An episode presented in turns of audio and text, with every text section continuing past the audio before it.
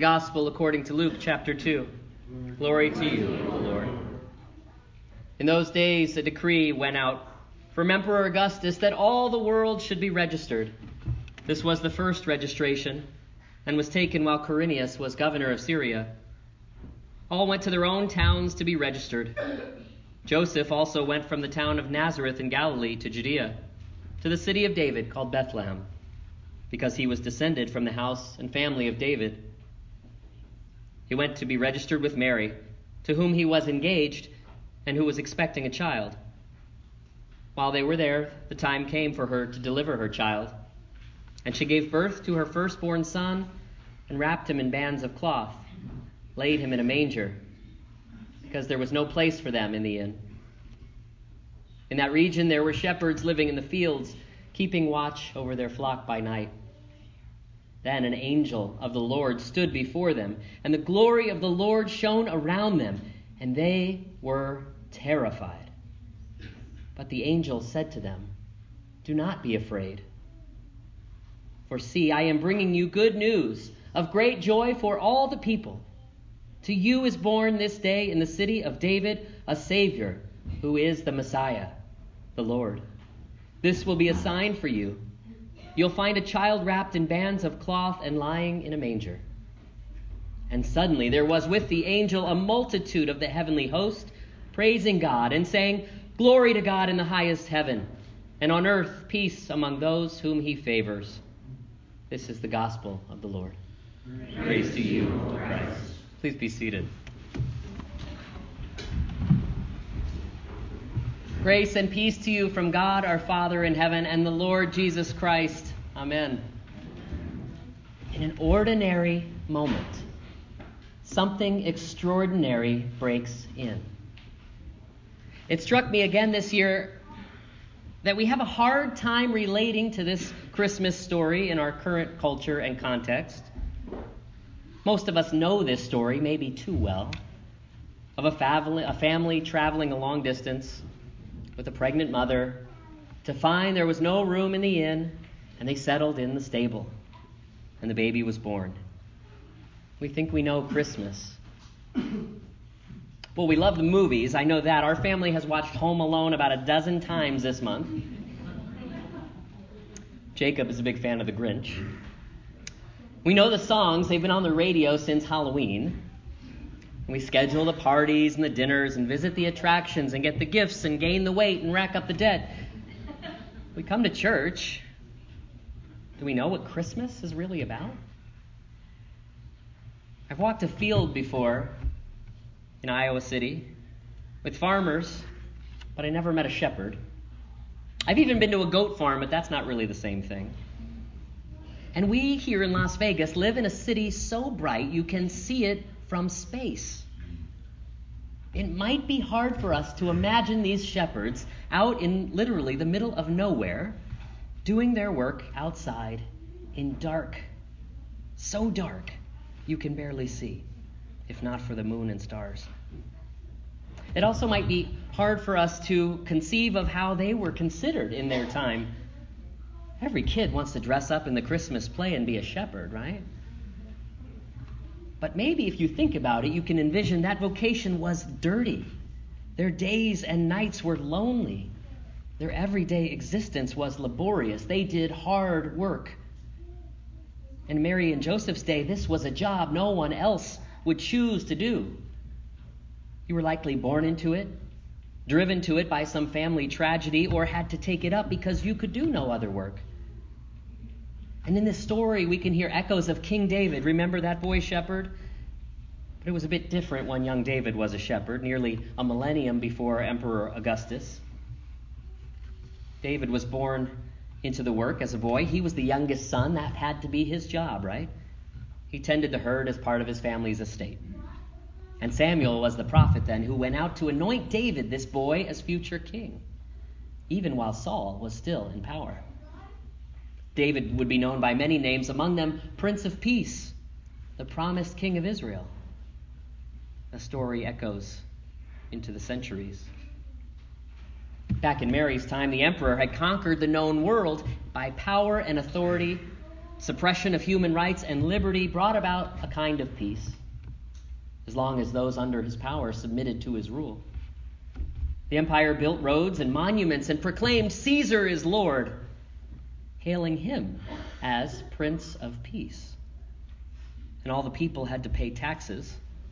Rolf Jacobson shares this was the reason the census was taken to find out who's here, what do you got, and are you eligible for military service or not? In the coming year, our nation will take part in a census for many of the same reasons. But to be a shepherd was to be one who didn't count. They were not heading to the city of their birth to be registered. They might be foreigners. They owned nothing. They were ineligible. They barely existed out there in the dark.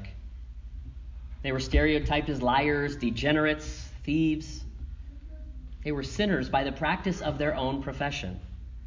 Towns wouldn't allow them in. They were unable to take part in worship, to give sacrifices, to offer prayers. They were considered unclean. But out there in the field, they were home. It was the only place for them. What would that be like for us in our time? If we'd been kicked out of our homes, barred from finding decent work, forced to do a job no one else would do, unable to take part in civil society, to worship, to shop, to celebrate, what would Christmas be then? If we were unaccepted, uncounted, unclean. It's not hard to imagine someone here in our city sleeping in a city park or behind the bus station, maybe out in a field or a parking lot, doing what they had to do to earn money. Unwelcome in a restaurant or a place of business, kicked out of the hotels on the strip, shuffled away from the doors of the church, banned from private property. Could we imagine, for just a minute, the lives of ones who have lost all hope, given up on success, and struggling just to breathe, trying to stay warm on a cold and wet night? After losing all hope for the future, what would it be like to encounter an angel? Bam! There in the night, the whole heavenly choir sings in the presence of these outcasts. A child is born. He is the one who will save the world. Of course, they are afraid. Glory to God in the highest heaven, and on earth peace among those whom he favors. They sing. And all those who have not been favored, who have not known God, who had no hope of heaven, who have been cast out, are welcomed into God's grace through the divine announcement of the birth of this Savior. And into their ordinary and painfully difficult existence, God announces new life, forgiveness, salvation has come. Hope is reborn. God with us. Emmanuel is born into the world, and not with fear, not with a shout, not even with angelic choirs by his side, but there in the lower room with the animals. With only the assistance of her partner, Mary bears the Christ child. In tenderness, in mercy, Jesus is born. Into our time and history and existence, Jesus is born to bring a new reality for all who have been cast out, for all who have felt unwelcome, for ones who have owned nothing, for we who have suffered long. The true Prince of Peace was born. While emperors ruled and people were oppressed and lives were lost, and into the midst of pain and struggle and war and famine, new life came into the world. Shepherds leave their fields echoing this angelic choir with praise. They sing, and you know those shepherds could sing of the glory of God. And they heard that promise, and now they had to go and share the experience. Whether they were welcome or not, they were going to sing. And they went to see this amazing gift of hope, peace, joy, love. His name, Jesus. He's here. In a world still dominated by tyrants, where people are still sent from their homeland, still abused and oppressed. But in ordinary moments, we might witness something extraordinary.